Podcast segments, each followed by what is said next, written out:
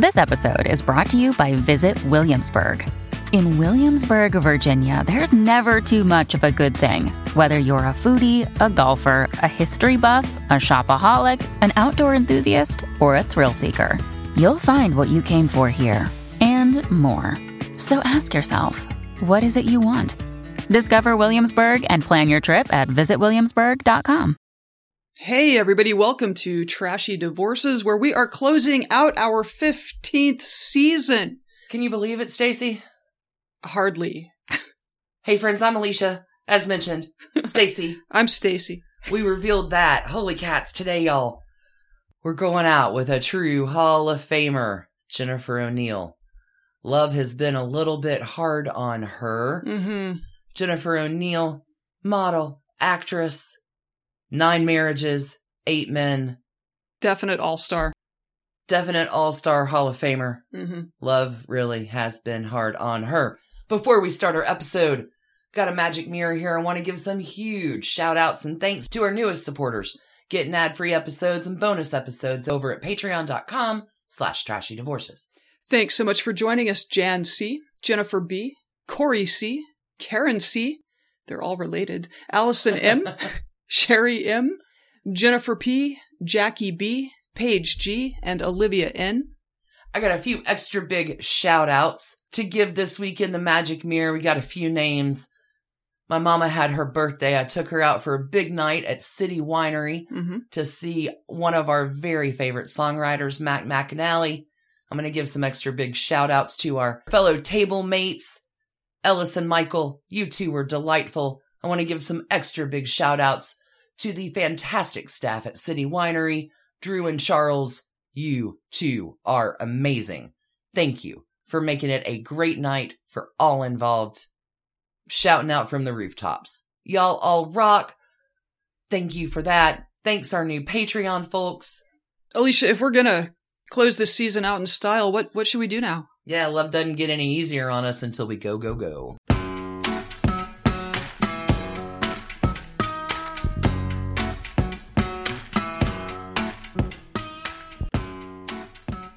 All right, Alicia, we are closing out our season with someone who has been surviving herself for quite a long time. Big time Hall of Famer here, Jennifer O'Neill. Holy cat, y'all.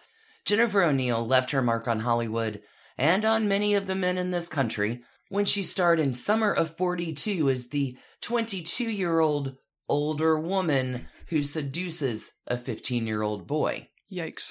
Now, the plot of this film is something that may sound more like a felony than a romance by today's standards. Doubtful it would get made today, but go ahead. At the time of its release in 1971, Summer of 42 was an enormous hit.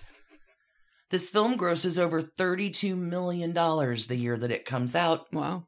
Which makes it one of the most successful films of 1971. Add to that, its video rentals and sales figures come in at an extra $20 million, adding to the movie's overall gross. It was nominated for multiple Academy Awards and Golden Globes, including Best Picture, Best Director, Best Original Music Score, and Best Cinematography. Today, it is still considered one of the greatest coming-of-age films ever made. Jennifer O'Neill jokes that for years after the film, women would just come on up to her and say their husband was in love with her.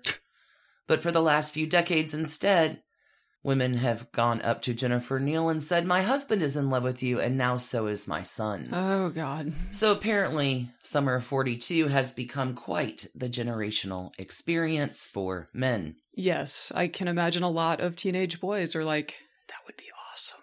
So, all in all, Jennifer O'Neill has appeared in over 35 feature films and countless other television shows and movies. In addition to her acting success, O'Neill was also the face and spokesperson of CoverGirl Cosmetics for over 30 years. That may be where her face is more familiar, being a CoverGirl spokeslady. Jennifer O'Neill, in fact, is in the Smithsonian Institution's National Museum of American History for one of the longest-running modeling contracts in history. Although Jennifer O'Neill's life may have looked perfect on the outside, it has not been an easy one. Which is what we like. Yeah, it's straight up trashy, like 100% right here. Despite Jennifer's beauty and her career success, she has struggled to find peace and happiness in her personal life. Jennifer has had 9 marriages to 8 different men, suffered as well from debilitating depression, attempted suicides, and many other struggles along the way. Mom. Let's get into it. Okay. Jennifer O'Neill was born on February the 20th, 1948 in Rio de Janeiro. This is in Brazil. When she's only a year old, though, her family packs it on up out of Rio and moves to Connecticut, which I can imagine is very different. Yeah. Although as a baby, she probably didn't experience much culture shock. So. Well, Jennifer's a shy and insecure child. She loves the country life. She really, really loves animals. And she is a horse girl. She desperately wants a horse. She doesn't have a horse, but she knows inside her heart that she is a horse girl. In Connecticut, she'll never get that horse. But Jennifer will have a dog that she loves dearly. Does she name it Horse? I don't think so. Okay. Sadly, Jennifer is really devastated. When she's 14 years old, her parents tell her that the family is packing up from Connecticut and moving to Manhattan. And because of the move, Jennifer's going to have to get rid of her beloved dog. I don't know why the dog isn't included to come with the family to Manhattan. But Jennifer, being that the dog is beloved, is tremendously upset. Sure. A lot of 14-year-olds recognizes that her 14-year-old age, upon retrospect, right, had a lot to do with it, and has said that what looks like a bump in the road for an adult might appear catastrophic to a teenager, sure, right? What happened next was, in fact, catastrophic. Despite not wanting to leave the home that she loved and the dog and feeling like she would hate moving to the city, Jennifer attempts suicide by taking her mother's sleeping pills. Oh, yikes. She'll describe her intense feeling about not being heard and says now that her suicide attempt was a way to rebel against her parents' decision to move to Manhattan. Wow. When she talks about that situation now, Jennifer O'Neill says she didn't want to die. She just wanted to be noticed. The 14-year-old Jennifer was in a coma for 2 weeks. Good Lord. When she wakes up, her parents will call her suicide attempt a stunt, quote unquote, and make it clear to her that any kind of this nonsense just simply doesn't work for them and their lives. Wow. Jennifer later saying, nothing was ever recognized, understood, grieved, or healed afterward. The family just went on with their plans to move to Manhattan and nobody discussed it anymore. Just kind of unhealthy. Yeah. After moving to Manhattan, Jennifer will attend the very prestigious Dalton School on the Upper East Side. The Dalton School does have quite an impressive list of alumni. It does indeed.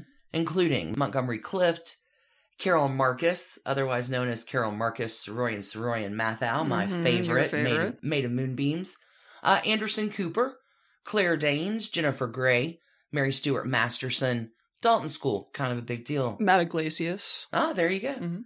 Someone at the Dalton School suggested that Jennifer go see Eileen Ford about modeling. And Jennifer's not really interested in becoming a model, but she is interested in earning enough money to get back to Connecticut. No, to buy herself a horse. Oh. She's a horse girl. Okay. She's a horse girl without a horse, and she really wants one back. I was thinking she was going to go rescue her dog. So in order to get the horse seed money, Jennifer packs up, goes to see Eileen Ford, where Jennifer is signed immediately. She's told to lose 10 pounds, which she promptly does. And by the time that Jennifer O'Neill is 15, she had appeared in Vogue magazine. Wow. And was traveling around Europe modeling. Also, she got her horse. On horseback. Now, as much as Jennifer did adore her horse, once she finally got it, it was riding that almost killed her when she was only 15. While riding, Jennifer was thrown off her horse, and the horse landed on her. Oh, no. Her accident was very similar to that of Christopher Reeve's accident. The fall results in Jennifer breaking her back and her neck in 3 places. Yikes. Thankfully, Jennifer recovers and does return to modeling, but her modeling career quickly transitions into acting. But modeling would be the mainstay in her life for many years to come. hence the long CoverGirl contract. Okay. She's got her horse. Traumatic childhood. I mean, what more do you need? Let's make it worse and talk about the first marriage. Go rebuy your parents' house in Connecticut. Get your dog. Let me introduce you to Deed Rossiter. Okay. Deed. Jennifer had been dating Deed Rossiter, who was 6 years older than she, for over a year, and Jennifer was certain she was in love. Jennifer desperately longs for the security and the support of a family. Mm-hmm. Yeah, it sounds like her own parents weren't perhaps as nurturing as they could have been. No, not at all. They really weren't. So naturally, when you're 17, in order to attain that sense of family belonging, naturally, you get married. At the tender age of 17 years old, Jennifer will marry for the first time in the same little church she used to attend when she was a kid in Connecticut. Hey. Yeah. She wrote wholeheartedly. Dog in a tux. Jennifer wrote that she wholeheartedly believed they'd be together forever, but truly had no understanding of the vows she was taking. Sure. I was 17 and I was a silly little girl, she says. She constantly questions herself and her worth and allows her new husband to make most or all of the decisions. Jennifer says, despite the fame I was gaining, I remained intimidated most of the time, and under Deed's spell, I became a walking paradox, a major star, minor confidence, heading straight for some of her biggest nightmares. Major star, minor confidence. Jennifer was making more and more money, and the discrepancy in her earning ability, in the earning abilities between both partners, had always bothered her husband, Deed. The financial disparity is not the only problem that her career is creating, because Jennifer's traveling a lot, and when she begins acting, she's working with very attractive actors. Sure. Indeed, will in fact become jealous and possessive, which is a great combo. Sure. Especially if he's already feeling inadequate because of her earning. Like, great. Totally toxic. So despite the problems in her marriage, Jennifer has a great idea. Let's have a baby. That's exactly right. She's on a mission to have a child. So at the very tender age of 18 years old, Jennifer O'Neill is a pregnant newlywed in a volatile marriage. Oh, God. At 19, Jennifer gives birth to her first child, a daughter they name Amy. After having Amy, things quickly spiral out of control. The relationship between Deed and Jennifer got worse when he was critical of her and began withholding affection from her often. Adding to that, Jennifer will suffer from extreme postpartum depression, which was made far worse by the fact that no one recognized postpartum depression at the time, yeah. Soon again, Jennifer is contemplating suicide, but realizes she doesn't want to die. She just needs help. Jennifer will confide in her husband, who is not at all helpful. He withdraws even further as a result. Jennifer will decide to check herself into a hospital for treatment. Good. And eventually was successful. She'll continue modeling and acting during this time. This is kind of delightful. I love to find my Robert Evans spider webs. Here's a good Bob Evans. Jennifer will have several meetings during this time with Robert Evans, head of Paramount, in attempts to cast her in a movie with the studio. Robert Evans is consistently frustrated, though. Jennifer O'Neill isn't real easy to cast because Jennifer refuses to appear in any state of nudity, refuses to swear on screen, also refuses to move to Hollywood, even during the period of filming, which makes things a little bit problematic. Yeah. Can we shoot this in Connecticut? I got a dog and a horse there. Jennifer O'Neill and Robert Evans discussed her actually playing Ally McGraw's role in Love Story, but the studio executives refused that because they said Jennifer O'Neill could not play a Jewish girl. So, soon after that meeting, she has a meeting with the legendary director Howard Hawks. He wants to talk with her about starring in the next John Wayne film. This is called Rio Lobo. Howard Hawks is kind of a fascinating character, but this story is terrible. After talking for a few minutes, Howard Hawks does give her the part, and then he told her to approach him where he sat behind his enormous desk Tentatively, Jennifer does as Howard Hawks asks her to do, and when she finally makes it to his side, he lifts his arm and punches her hard in the stomach. Jennifer gags and staggers away from him a little, and Howard Hawks booms, "That's where I want you to speak from the diaphragm, not your throat. You are special. Know it. Not only in the way you look, but how you sound. You will be a Hawks girl. I've made them all, including Lauren Bacall, and I will make you a star." Was the punch necessary for that? I guess if you don't know where your diaphragm is. Does he know where the anyway. She's gonna be a Howard Hawks girl. Yeah. He's made them all. Jennifer said that working with John Wayne, though, was a delight. That's good. Rio Lobo was released in 1970 and would be Howard Hawks' last film. Punchy.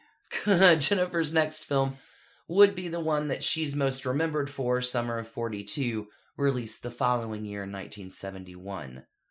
1971 is also a big year because that's the year that she indeed divorced. Mm. Woohoo! Yeah, good call there. So 1 down, 8 to go. Is that what we're getting there? We got a few installments in between, though. Let's talk about a mystery engagement and an unwanted abortion. Mm. Jennifer O'Neill, by this point, had already been through a lot in her young age, but what was about to happen to her is something that she claims impacted her the most in her life. Jennifer will meet a man that she calls extremely wealthy and powerful, who treated her like a princess. This man is unknown. She never names him, but some high flyer. Jennifer falls deeply in love with him, but soon, she said, it led to disillusionment because, quote, she discovered some truths behind the guarded doors of politics and big business that are perhaps better left hidden, unquote. A pattern that would soon become a constant in her life started to appear. Jennifer felt rejected and as a result became difficult, quote unquote. She would lash out and cry in order to be heard. She would be obnoxious, and then he was distant. And again, despite the difficulties in the relationship, when Mystery Man proposed to her in 1973, she is currently at the time filming Lady Ice with Donald Sutherland and Robert Duvall. But when the proposal comes, Jennifer accepts. Briefly, the relationship improved because Jennifer feels wanted and loved and hopeful. And then Jennifer discovers that she is pregnant. She's thrilled, assumes that her fiancé would be thrilled as well. But fiancé was not at all. She leaves the doctor's appointment. She goes straight to his office to share the good news. And when she tells him, he looks at Jennifer and says, "I don't want it." And things begin to spiral and become very dark at this point. Yikes. Initially, Jennifer refused to have an abortion like he wanted her to have. And she's like, "Fine, man, I'll just have the baby on my own." This is how she described what happened next.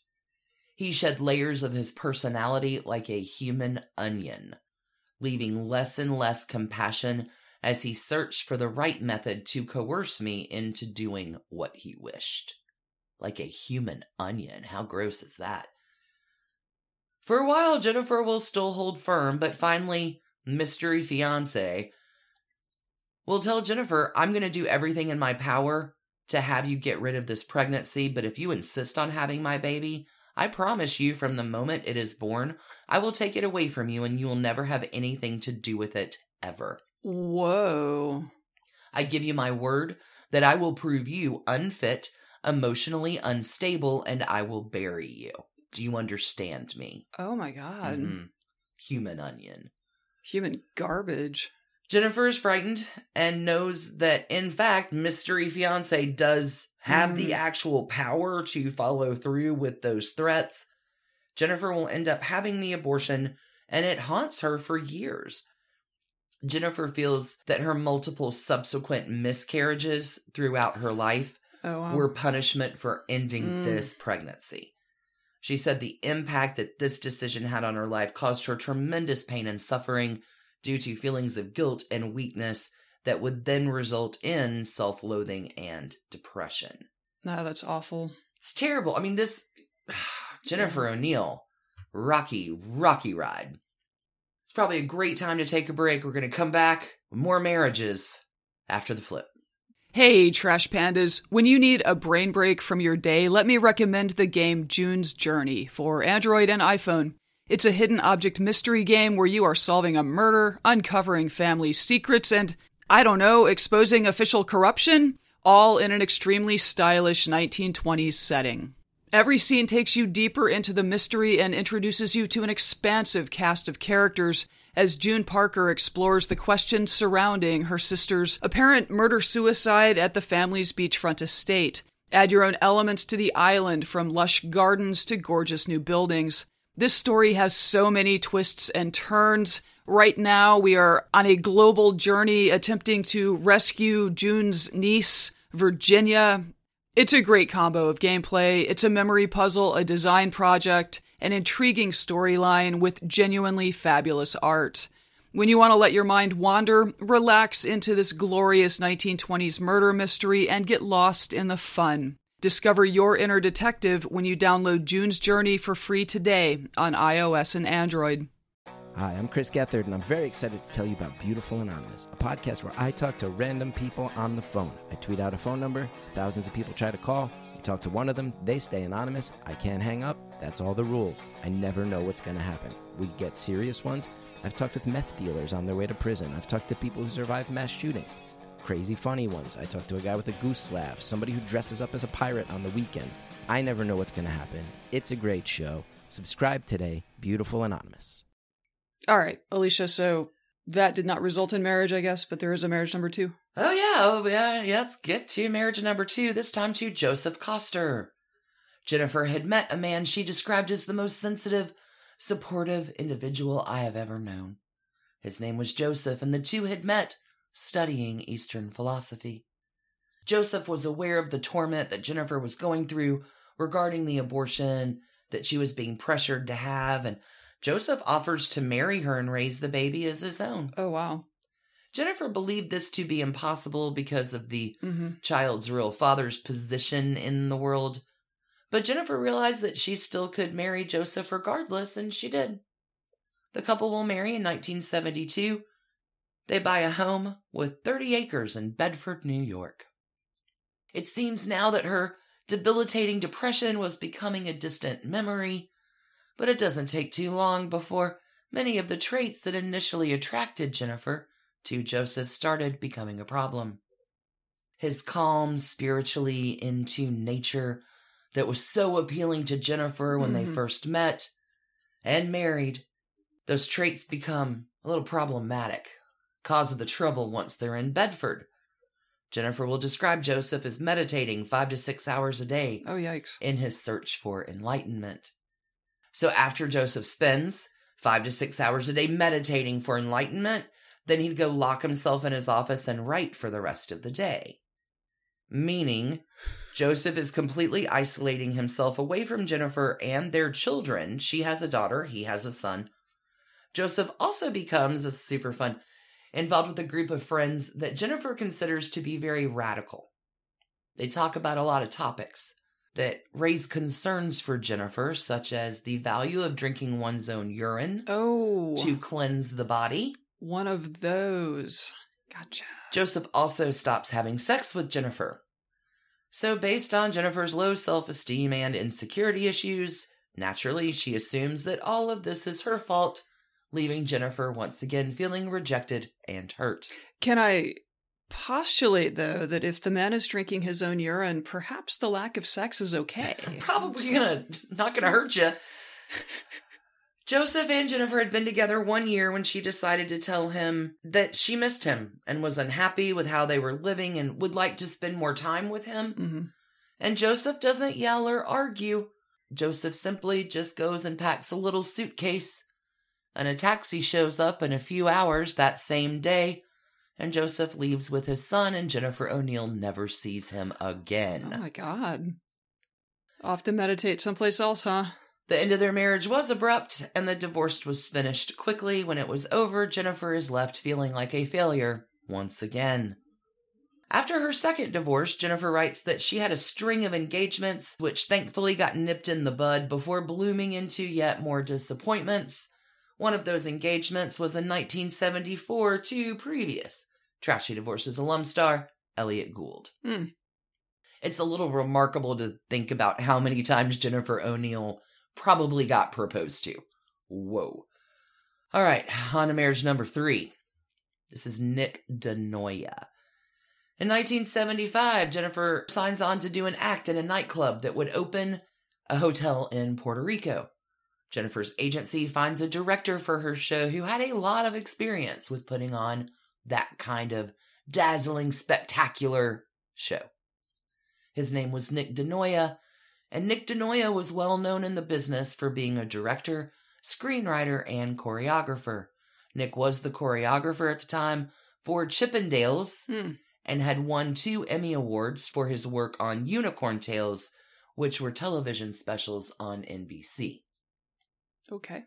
Once they arrive at the hotel in Puerto Rico, with only a few weeks to rehearse, Nick worked Jennifer hard, getting ready for this 2-hour, one-woman song and dance spectacular.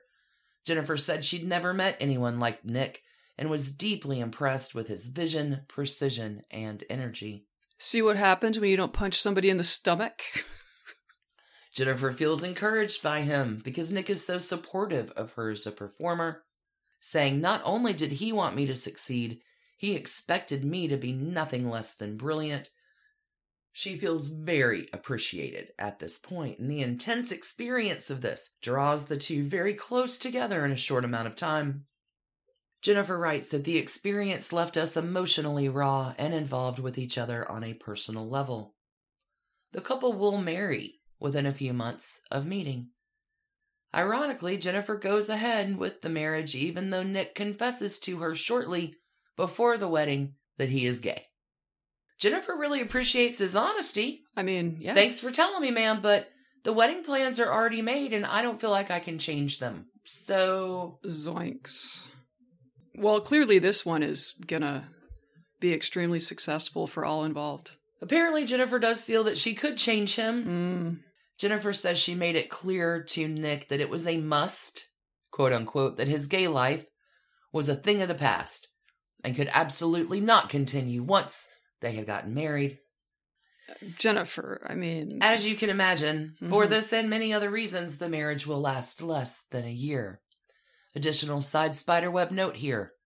In 1987, Nick DeNoia was murdered while he was in his Manhattan office. This is a huge scandal that is known in the world as the Chippendale murder. Okay. When Nick DeNoia took the credit for the New York Chippendales nightclub, Steve Banerjee, who was the original owner and founder over in California, like Steve and Nick have this very volatile relationship, and Steve doesn't like that Nick took advantage of Steve's bad contract writing. This case is actually very fascinating. But Steve goes ahead and hires someone to kill Nick DeNoia. Steve Banerjee will end up hanging himself while awaiting his sentencing. The Chippendales murder is pretty legendary in the late 80s. Yeah, I've heard of it. Wow. We're not a true crime podcast, but there's the association in... No, like just lots and lots of tragedy in Jennifer O'Neill's life already. We're on to marriage number 4. Okay. This time is Jeff Barry. 2 years after divorcing Nick, Jennifer will meet Jeff Barry through a mutual friend. Now, Jeff Barry is a gifted songwriter and very romantic. You might not know his name, but you sure do know his hits. He co-writes songs like Doo-Wah Diddy Diddy, Da Doo Ron Ron. Sure. And Then He Kissed Me, Be My Baby, Chapel of Love, River Deep, Mountain High. Yeah, okay. Jeff Barry, pretty prolific songwriter. Very successful songwriter, okay. When Jennifer and Jeff meet, Jeff is on the rebound from a relationship with a well-known actress of the time, and Jennifer's also on the rebound from the relationship she was in right after her divorce from Nick DeNoia. Jeff and Jennifer relate to each other, commiserating the end of both of those previous relationships, which was creating the perfect storm for them to fall into each other's arms for comfort. Jeff has 2 kids, close to Jennifer's daughter's age, so that worked out okay. Jeff was also somewhat hasty in the love department and having a few previous divorces under his belt as well, so what on earth could go wrong? Sure. In 1978, Jennifer O'Neill marries for the fourth time to Jeff Barry, and you might have a feeling where this one's going. It turns out they rushed into the marriage before they knew each other really well. Plus, they had the stress of living on different coasts, which caused them not to see each other very often, and sure enough, it's not long before this marriage was also over. The couple will divorce amicably in 1978. Holy cats, what have we got? 4 husbands, 7 years, pretty fast. That's very, very fast. Did they marry in 78? So yeah. Did they divorce the same year? Yeah. Wow. Yeah. Okay. Just Hall of Famer. Rush into divorce court. You ready for number 5? May as well. Good Lord. John Lederer is number 5. A few years earlier, a man named John Lederer had come into Jennifer's life as the boyfriend of her daughter's nanny. John and Jennifer do become friends, but the relationship intensifies after Jennifer is in a car accident. A horse falls on her. It's incredible. Jennifer's recovering in the hospital. John swoops in and started taking care of her affairs and insisted that Jennifer just focus on resting and recovering. Jennifer will write, John was a con artist to the bone. Oh my God. Clear to the marrow, but I wasn't to know that for many years. He had an uncanny knack for intuiting what someone needed and then supplying it before they even thought of asking. It's very difficult to get your arms around reality when your partner lies more easily and plausibly than he tells the truth. I'm sure. But of course, for our girl Jenny, she doesn't know any of that until it's too late, so she falls hook, line, and sinker for old John. It's also a natural fit for Amy, since she and John were already friends. Amy's the daughter? Correct. Okay. And John will promise Jennifer that they could have a child together too, which is something he desperately wanted as well. And in 1979, Jennifer O'Neill will marry John Lederer at the age of 31 years old, marriage number 5. A few problems here. This gets sticky, gets real, real bad. One problem already lurking beneath the surface was that John was taking the painkillers that Jennifer had been prescribed from her car accident, which she had stopped taking after coming home. But she had the pills, and the pills had refills. Oh, wow. So John begins using them for his alleged headaches. John also begins following Jennifer around on film sets and was learning the biz. Oh, no. John starts to manage Jennifer, which will be, right? You're just shaking your head. No, this is just, it's going to get worse. He starts to manage her. We see how this goes. Oftentimes around this place, it's a huge mistake. And Jennifer knows that John is considered to be a joke in the industry, but she wants to make her marriage work. And she knows that he wants a career in the biz, and Jennifer was going to get the baby that she really wanted, and Amy's now a young teenager, and Jennifer's working a lot and pregnant. John is increasingly spending more time with her, and in August of 1980, Jennifer gives birth to a son they named Reese, and for a short time, things improve. Until. Jennifer starts to become disturbed watching how close her husband John and her daughter Amy had become. She even imagined some of Amy's behavior was what she considered to be flirtatious with her stepfather, which is very curious to Jennifer. Jennifer talks to her husband about this, and John says that Jennifer's just jealous of the close relationship that I have with your daughter, and you're just being silly. Add to this, another ongoing issue was that John was interested in guns and kept them in the house, which also terrified his wife. Without going too far into the sad and horrible details of what is coming, it is soon revealed that Jennifer's suspicions about John and Amy were true, and John had been sexually abusing her daughter. Amy goes to live with her dad, and Jennifer tries to figure out how to clean up the mess that is her life. In October 1982, Jennifer goes up to her room to take a little nap, and there sees John's gun in a bowl filled with bullets. That's not safe storage. No, at this point, Jennifer and John are in the middle of a court case regarding all of it, and John had not moved all of his stuff out yet, and Jennifer's angry because the gun is loaded in reach of their young son. Mm. Jennifer calls John and tells him to get the gun out of the house immediately. She picks up the bowl containing the gun and jumped on her bed sideways, as she always did, because it was a tall bed that stood about 4 feet off the ground. And when Jennifer lands on top of the bed, the gun goes off, with the bullet entering her lower right side, exploding through her hip bone and exiting out her back. What?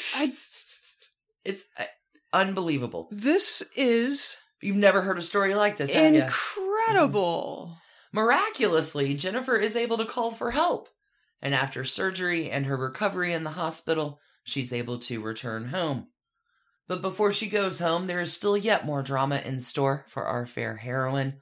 The district attorney wanted to charge John for possession of an illegal weapon because he was, in fact, an ex-con. Oh, my God. John has the nerve to just come on by the hospital and beg Jennifer to say the gun was hers, because it would only be a misdemeanor for her instead of a felony for him. Jennifer says no. Thank God. I was a little worried. Okay. Jennifer and John were officially divorced in 1983, leaving Jennifer's life kind of in ruins. Her marriage to John Lederer had almost irreparably damaged her relationship with her daughter. It had destroyed her finances. It had majorly damaged her public reputation, had almost caused her death, mm-hmm. and left her emotionally numb. Does Jennifer decide to take a break from marriage? Probably not. Hell no!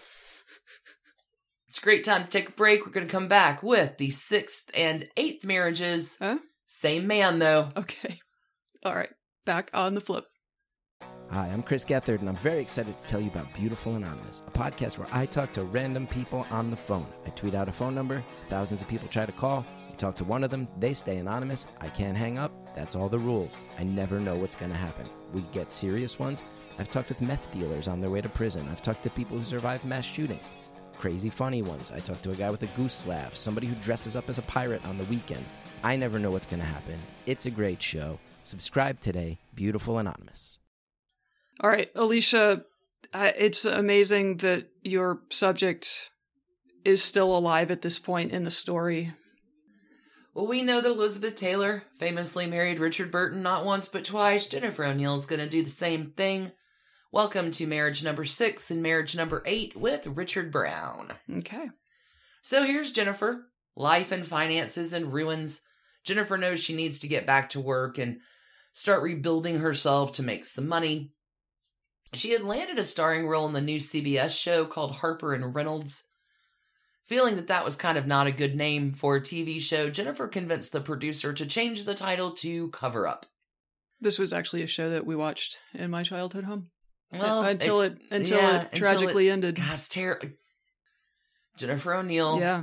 Little black rain cloud. Just... Okay. I mean, that's how it sounds, yeah. Back in California, Jennifer's shooting the TV series Cover Up, and Jennifer and her co-star, John Eric Hexum, were working 16 to 18-hour days.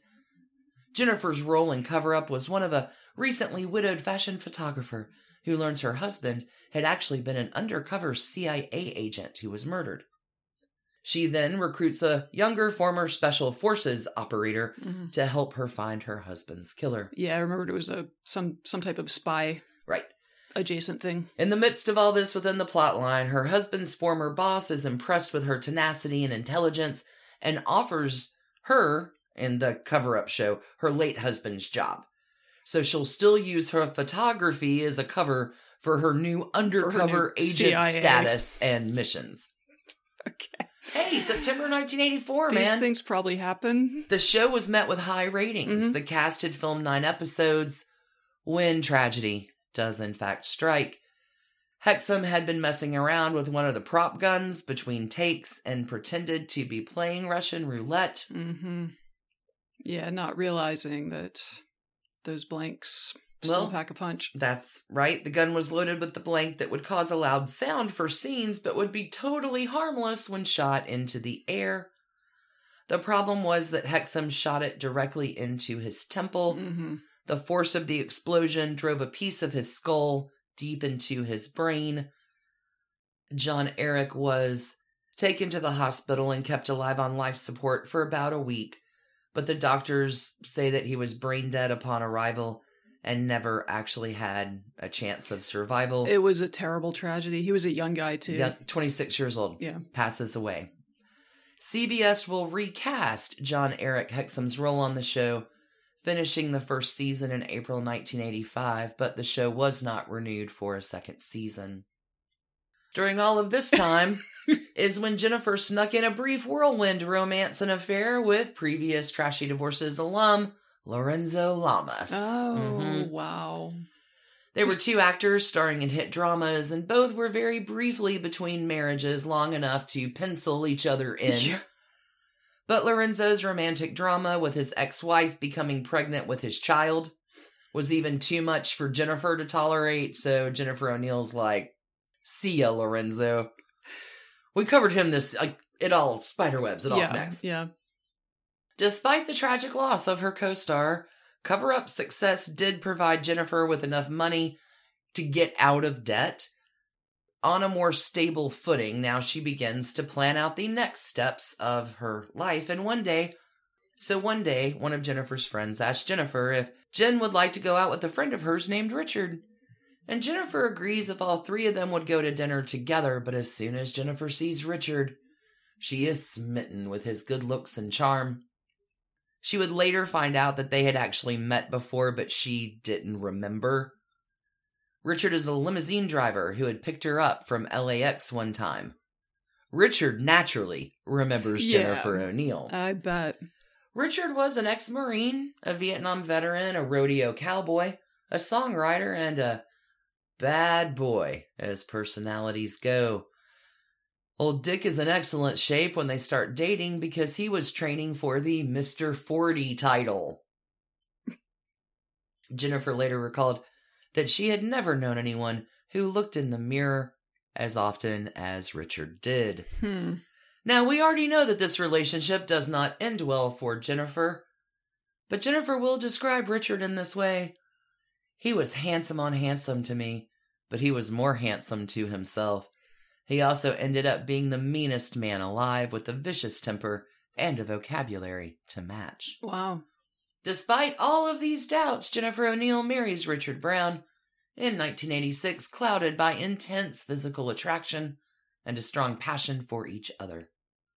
The couple would be together for the next 10 years, but they would be some of the toughest years of Jennifer's life. On the honeymoon, Jennifer gets pregnant. 9 months later, their son Cooper was born. Jennifer says Richard was a great father to their son, but Jennifer is deeply bothered by Richard's complete lack of interest in her other child, Reese, who's now 6 years old. Jennifer says that Richard was never physically violent to her or the child, but his temper was uncontrollable, and the verbal attacks were devastating. Jennifer says that Richard describes the onslaught of temper as being similar to standing in the middle of artillery crossfire in Vietnam. Although he could recognize his level of anger and outbursts, he never apologizes for them, nor attempts to change any of his behavior. Yeah, if I had to guess, I would suggest PTSD that was not being addressed. Right. Yeah. Well, for her part, Jennifer's codependence and insecurity causes her to feed into the dysfunction by continuously going back for more of the same, like she does with previous husbands. And Jennifer will write, "It was the old pattern. The more I couldn't reach them or hold their affection, the more I wanted them, and the more extreme my behavior became to get their attention." To add more heartbreak to the situation, Jennifer continued having more miscarriages during this marriage. The marriage will fall apart and the couple divorces in 1989, but wait, there's more, because the couple divorced, but they kept getting back together, off and on and off. They can't seem to break this cycle with each other. So in 1993, the couple will marry again, leaving Richard Brown to become Jennifer O'Neill's sixth and eighth husband. Is that a typo? No, Jennifer O'Neill sneaks in a seventh husband. I was going to say. Into the mix really briefly. We're going to talk about that one in a second.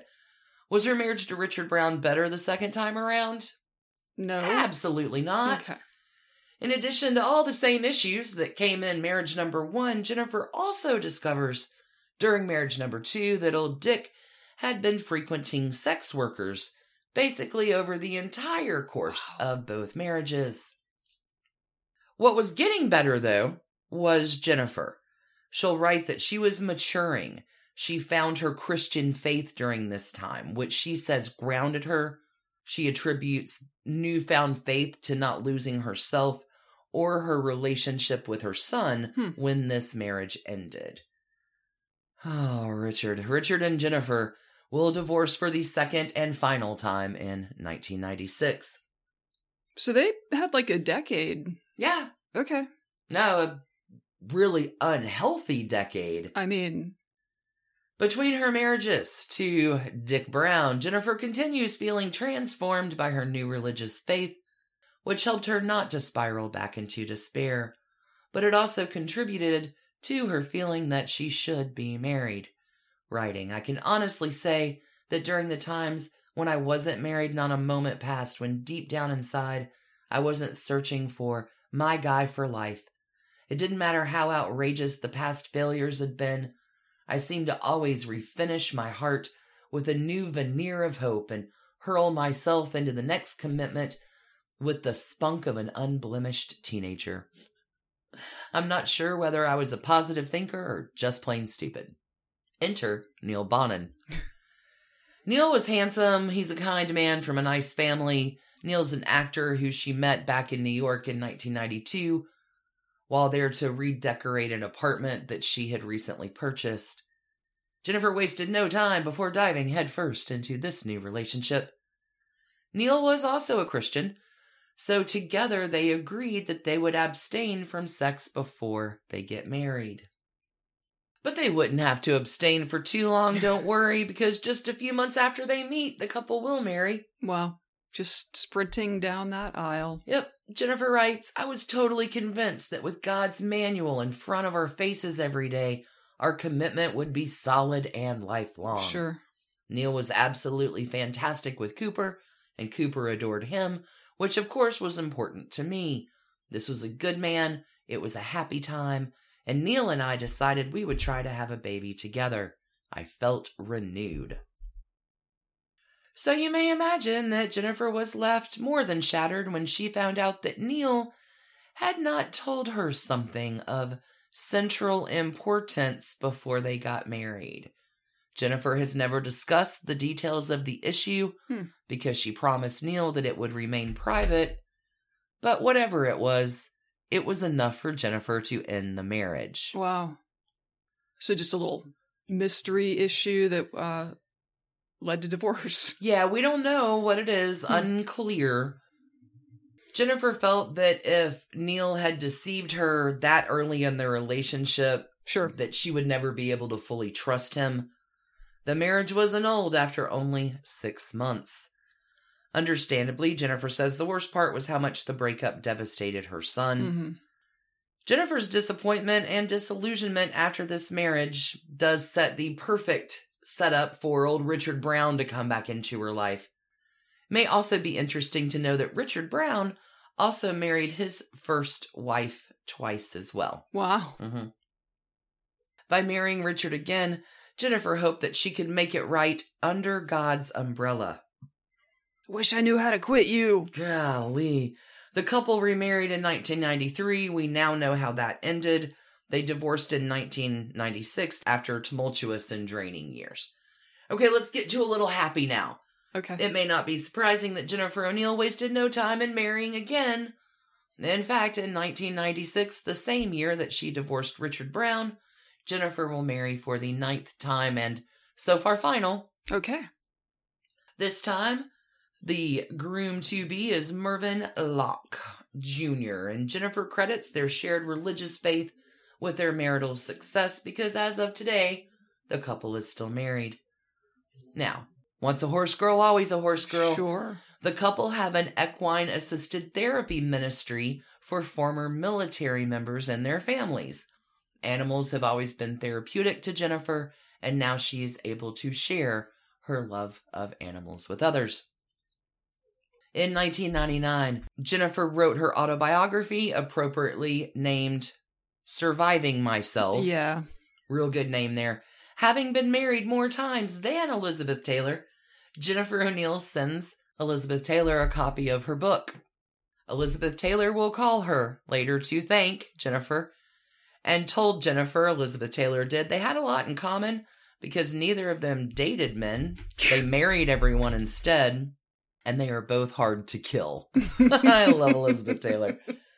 If anyone deserves some happiness and peace after the variety of struggles in her life, it is Jennifer O'Neill. That, my dear, is the Trashy Divorces Hall of Fame saga of Jennifer O'Neill. Why couldn't they just bring the dog to Manhattan? I don't get it. It also sounds like she probably just needed to get a dog on a number of those occasions when she instead got married. That's a ride. I don't know how many trash cans. Season 15, end of the season. 15 at least. I'm not going to go at her too hard. Like, that's a life of... You're right. There was some sort of little storm cloud following her around for... decades. Many years. Mm-hmm.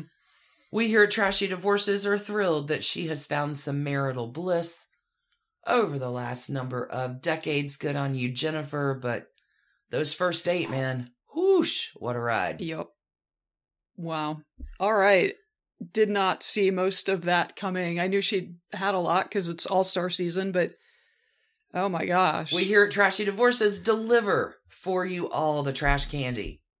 A gunshot wound, like a horse wound, a car accident, like indestructible. Yeah, this one. Yeah. All right. Season 15. Let's shut it down. Thanks everybody so much for tuning into this episode and joining us on our ride of trashy goodness. We're gonna be back Wednesday, October 5th. Yep. Kicking off Sweet 16. So excited about that. In the meantime, Stacey, tell people how to get more Trashy Divorces if they miss us in the next 2 weeks. Come join us over at patreon.com/trashydivorces, where we have the greatest community in the world. And like 1,100 episodes over there. Yeah. More trash than you can ever imagine. We just started our Trashy Stewart series. Mm-hmm. People can also get some free episodes. We'll work on getting those refreshed out as well. Sure. bit.ly/trashcandy. Just put that into your browser. And if you really like good storytelling, now's a great time to catch up on my other little side podcast, Done and Done. DONE and DUNNE. Mm-hmm. We are finishing up our Marilyn Monroe arc before we get into some... shady ladies. Pretty exciting. Always something going on around Trashy Divorces headquarters, and we are thrilled that you are joining us for the ride. Absolutely. Big love to everybody. Have a tremendous week until we see you for season 16. Until we do, keep those hands clean. Keep your hearts trashy. Big love, everybody. See you October 5th for Sweet 16. Bye. Bye. And thanks to you for listening. Trashy Divorces is a Hemlock Creatives production, created and produced right here in Atlanta, Georgia by us, Stacey and Alicia, with a little research and writing help from the brilliant Melissa O. Our art is by Sydney V. Smith. That's Sydney V. Smith at carbonmade.com. And our music is used with permission of Ratsy.